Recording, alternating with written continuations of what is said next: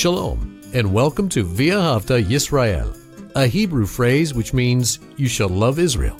We hope you'll stay with us for the next 30 minutes as our teacher, Dr. Baruch, shares his expository teaching from the Bible. Dr. Baruch is the senior lecturer at the Zera Avraham Institute based in Israel. Although all courses are taught in Hebrew at the Institute, Dr. Baruch is pleased to share this weekly address in English. To find out more about our work in Israel, please visit us on the web at loveisrael.org. That's one word, loveisrael.org. Now, here's Baruch with today's lesson. One of the most important things that God has ever done is that He has justified those who receive the gospel. And that justification is forever because of the sufficiency and even we can say the perfection of Messiah's work. He was successful, and therefore we receive the eternal benefits. Take out your Bible and look with me to the book of Romans and chapter 3. In this passage, Paul is going to make a very clear case for rightly understanding the law and how one is justified. Now, in the biblical language, there is a relationship between being justified and being righteous. In the New Testament language, Greek, it is the same word. So when we are justified, we become righteous, and therefore we can be in a relationship with God. We will be invited into His kingdom where we will spend eternity with Him. So He wants to reveal to this congregation in Rome and we have the benefit today of being also able to read and understand this wonderful message of justification by faith. So let's begin. Take out your Bibles, look with me to the book of Romans, chapter 3, and we're going to begin in verse 21. Now remember what that previous verse said. We studied it at the end of last week, where Paul boldly proclaims, It is evident that no flesh, that means no human being, is justified by works of the law. But rather, we're going to see, as the Torah declares in the life of Abraham, that one is justified, made righteous by faith. So notice what he says, verse 21. He says, But now, that means in our present time, because of what Yeshua has done, his death, being buried, and God receiving his work of salvation for us by raising him from the dead. But now, apart from the law, meaning this had nothing to do with one keeping the law, doing the law. He couldn't say it any clearer. Again, verse 21. But now, apart from the law, the righteousness of God has been manifested, being testified by the law and the prophets, meaning this. You can see God's plan for justification, His plan to take sinners like you and me and make us righteous. You can see that being testified to, revealed where? In the law itself and also in the prophets. Now, when we come across that term, the law and the prophets, that is a colloquium for the scripture, the Bible. So all he's saying is this the Bible has declared, revealed, it testifies that one is made righteous, he is justified. That involves the forgiveness of sins, the grace of God, not from the works of the law, but rather apart from the law. The law reveals it, but it is not part of the means. Doing the law anything connected to the law is not the cause, the instrument of salvation. What is it? Look again at verse 21. But now, apart, separated from the law, the righteousness of God has been manifested, testified, being testified by the law and the prophets. Verse 22. But the righteousness of God through faith faith of Yeshua HaMashiach, believing in Jesus Christ. That faith is, notice what it says, it is for all and upon all, meaning this. This is simply the Greek way in Koine Greek of saying it is for all, but it's also available. It's upon all, meaning it's accessible. God takes that message, and God's desire is that it's been proclaimed throughout the world. In fact, when we read, for example, in Matthew 24 and verse 14, the end will not come. The end of this age will not come until that gospel is fully proclaimed to all the nations of the earth as a testimony. What gospel? The gospel of the kingdom. Why is it called the gospel of the kingdom? Because it's the message, the good news, how one enters into the kingdom of God. And we enter in as righteous, the righteousness of Messiah. What good news! So again, verse 22 but the righteousness of God through faith, the faith in and of Messiah Yeshua, for all, for all humanity, and upon all, it is available to all humanity. But here's the key how do I access it? What must I do? It says, the ones believing.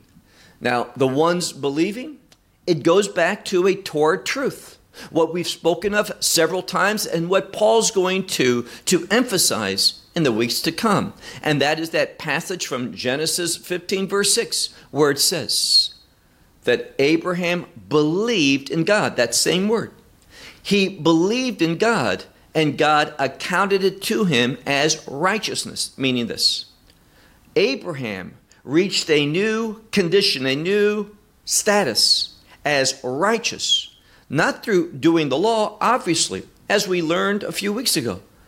That law was not given until 400 years later. How could Abraham be justified, be declared righteous by the law if the law didn't exist?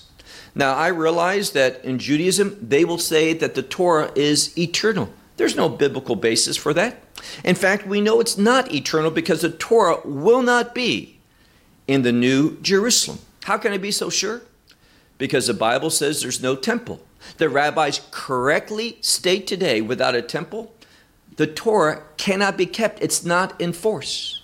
Now, don't make an error that most people did because the Torah is not the cause, the instrument of salvation. They just want to set it aside, say it has no relevance. Paul, as we're going to see, does not say that. He says the opposite.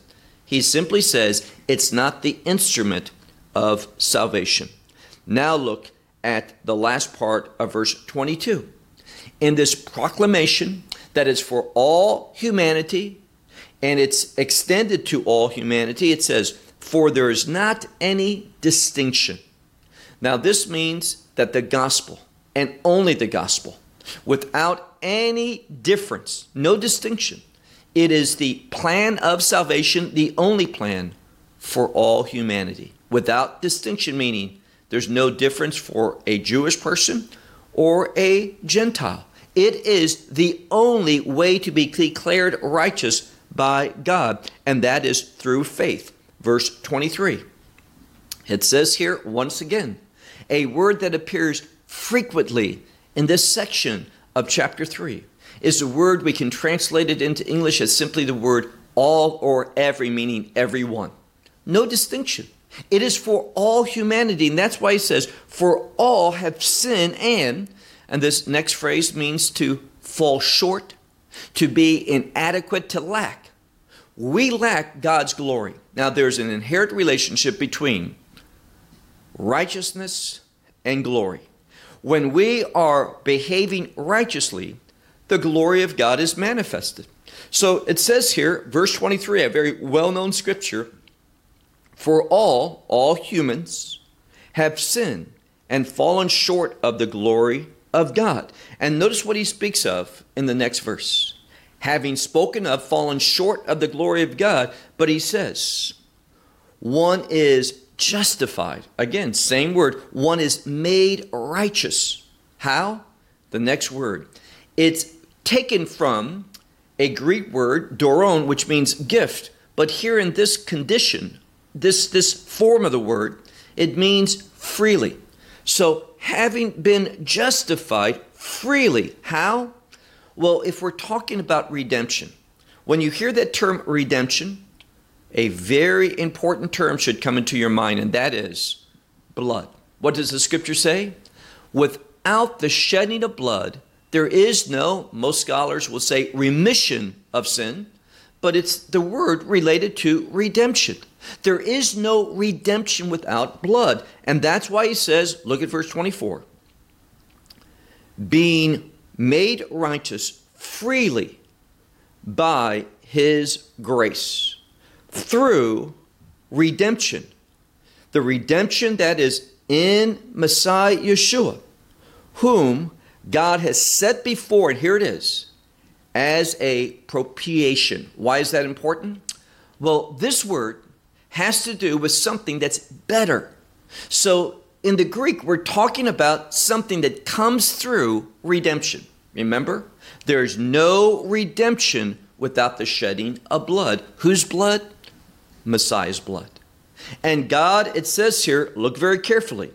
It says, being justified or being made righteous, same word, freely by his grace through, that means through or because of redemption, and redemption is inherently related to blood, in Messiah Yeshua, which God has set before as a propitiation by means of faith, and here it is, in his blood. Now, we should anticipate if we know theolog- theological terms, when we're talking about redemption and the grace of God, forgiveness, being made righteous, obviously, that key element for redemption is blood. So it's faith in what He's done when He died upon the cross and shed His blood. And He's done that. Why? Keep reading in the middle of verse 25 for the manifestation, for the showing, the demonstration, for the showing of his righteousness by means of, and notice this next term, it's a term that speaks about God's patience, God's uh, uh, slow to anger. It's a word which means to suspend, or in some cases, to overlook, but not to continuously overlook, but just simply for a season, for a moment. And this is what the scripture is saying God, for a season, for a moment, he suspended. What did he suspend? His anger, his wrath, his judgment. Has humanity deserved it? Yes, we have. We are sinful, we are rebellious. What did we learn last week? We are like an open grave, meaning we're dangerous and full of that which is, is impure, that which is defiled. Defilement, God won't bless that. So there's nothing good, nothing positive in humanity apart from God in us and working through us. But nevertheless, we were deserving of God's judgment, His punishment. Why? We're guilty. But God for a season. He suspended that. He dealt kindly. As it says in the scripture in the book of Psalms, frequently, God does not totally destroy, but he withholds himself. It's a word of restraint. Why? Whenever he does that, it's always to give time for repentance, but in this case, it's also related to until Messiah came and did that work of redemption that he became that propitiation for our sin in order that we could be justified by faith through his blood. So we read here, second part of verse 25, for the showing of his righteousness through this suspension having to do with the sins that happened previously. So instead of, like he did in the days of Noah, where he brought forth his judgment, did that generation of Noah and before, did they deserve that flood? Yes, they did.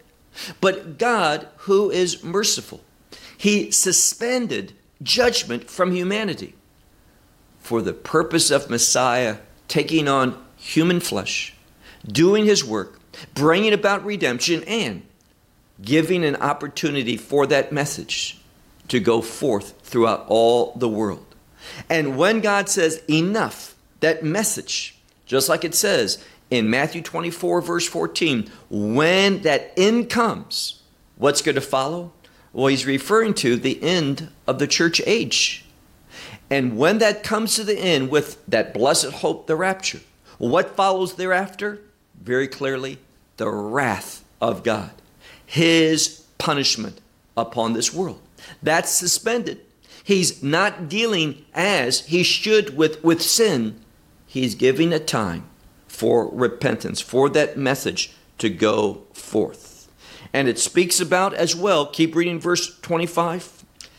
With thee, we might say, the delay, some will say forbearance of God, meaning that God simply suspended for a season what he should do, and that's judgment with, with forbearance of God, in order that first, now the word first isn't there, but that's the implication, that there would be the manifestation of his righteousness in this present age. How good. In Paul's day, he's saying he's lived in a time, his present time, when the righteousness of God was manifested. What's he speaking about?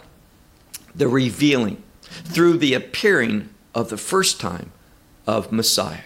When he came into this world, humbled himself in order that he would go to Jerusalem, lay down his life specifically on Passover, the day of redemption. If you don't realize that Messiah died on Passover, there's something problematic in your understanding of Scripture because several times it says in the Gospels, all four, he died on preparation day. That is Passover, when the lambs were prepared and sacrificed to be eaten on the first day, the next day, the first day of unleavened bread. Now I say the next day, it's simply in the evening because with the evening, a new day comes. So he says, at this present time, the manifestation of his righteousness has incurred. For him to be, and he is just, not only has it been shown that he's just, but also the justifier of the one, of the one whom by faith, the faith of Yeshua. So, Messiah, he's the just one, but not only is he just, he is also the justifier of the one who does what? Who believes. We have this word, we have the word of faith, of faith in Yeshua. Verse 27. Therefore, based upon what we learned concerning God's work of redemption, you know, what does it have to do with me? What did I do in, in making redemption? Nothing. Nothing. Messiah did it all according to God's wonderful plan. Therefore, because of that, Paul has a question. Look at it. He says in this text, verse 27, Therefore, where is the boasting? And he says, such boasting, such arrogance and pride, everything that can point to me, me, me, he says, all of this has been shut outside. It has been removed. It's been done away with. There's no place, in other words, for boasting. Through which law? Well, we know the law of works. That's what some were teaching. Now, the word law here, this word Torah, or in Greek, nomos, can be thought of ha Torah, the law, ho nomos, the law. But this word can also be used to refer to a doctrine, a teaching. So he says, I have a question for you. How is one justified, made righteous, enters into a covenant with God, a new covenant, a kingdom covenant?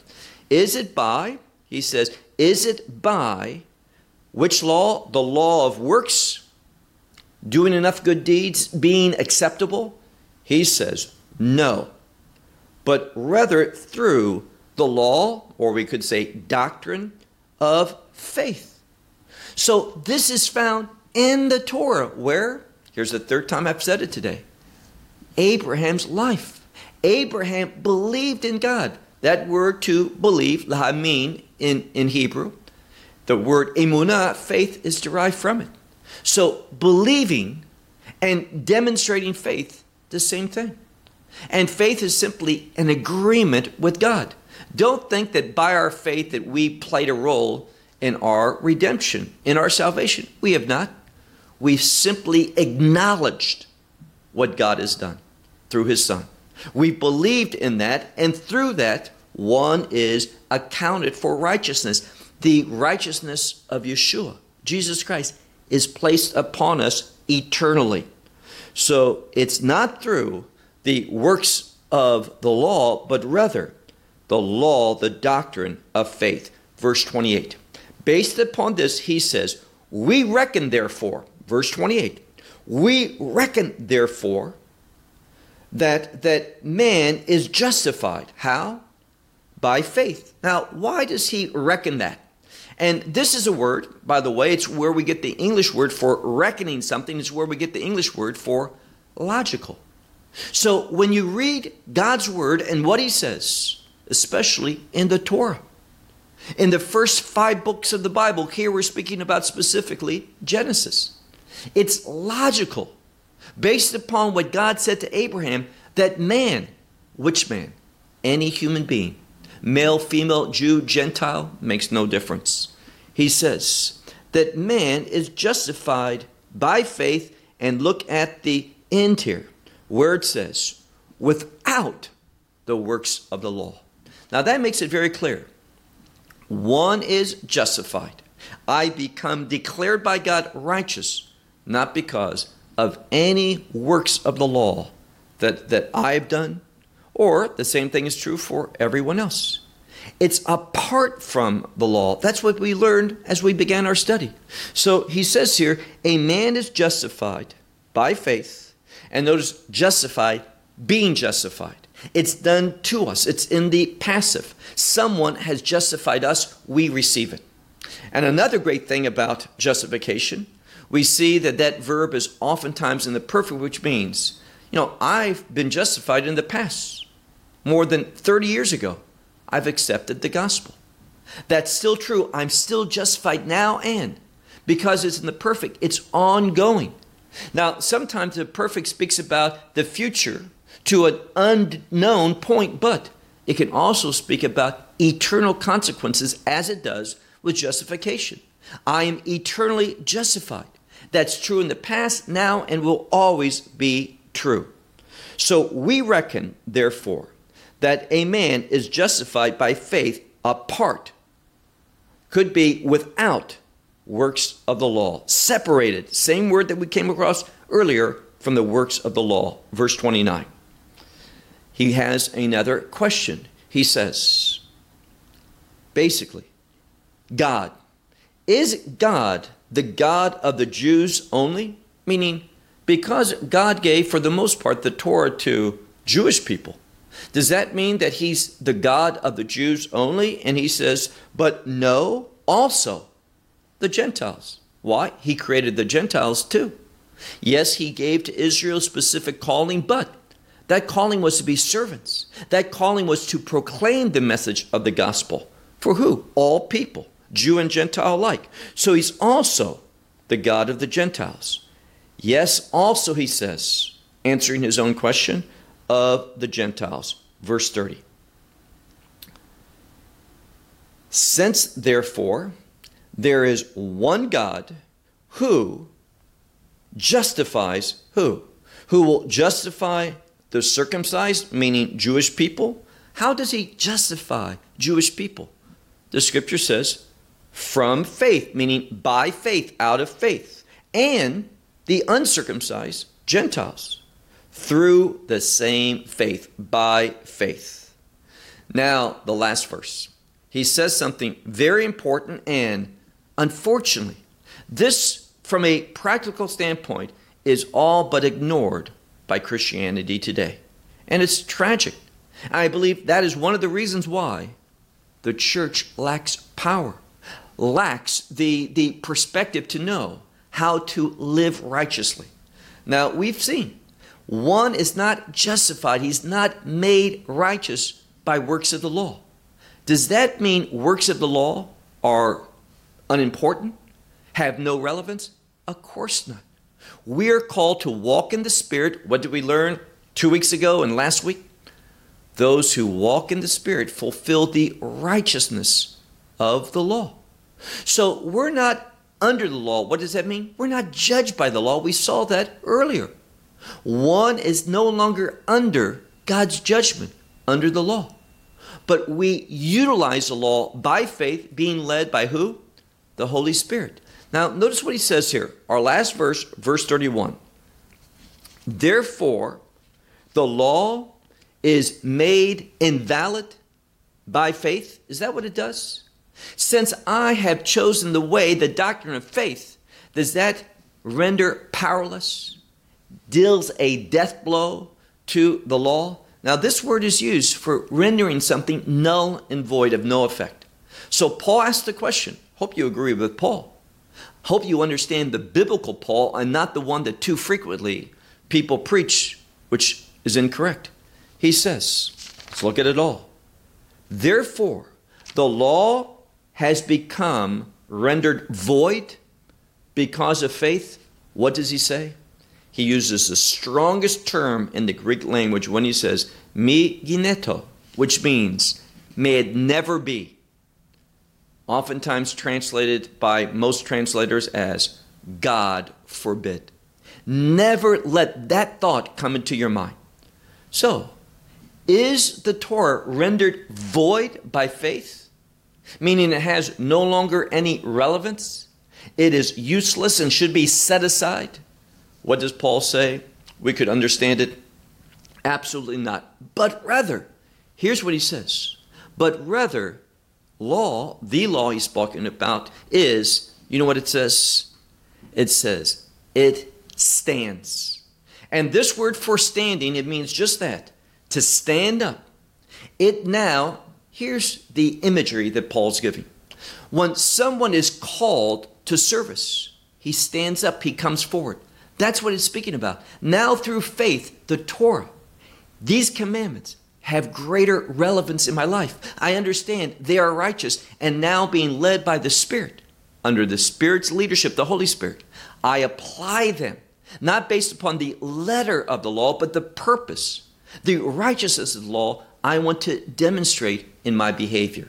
And the commandments of God, the Torah commandments of God, are helpful for teaching us how to walk in the Spirit. Well, I'll close with that. Until next week, Shalom. Well, we hope you will benefit from today's message and share it with others. Please plan to join us each week at this time and on this channel for our broadcast of loveisrael.org. Again, to find out more about us, please visit our website, loveisrael.org. There you will find articles and numerous other lectures by Baruch. These teachings are in video form. You may download them or watch them in streaming video. Until next week, may the Lord bless you in our Messiah Yeshua, that is, Jesus, as you walk with Him. Shalom from Israel.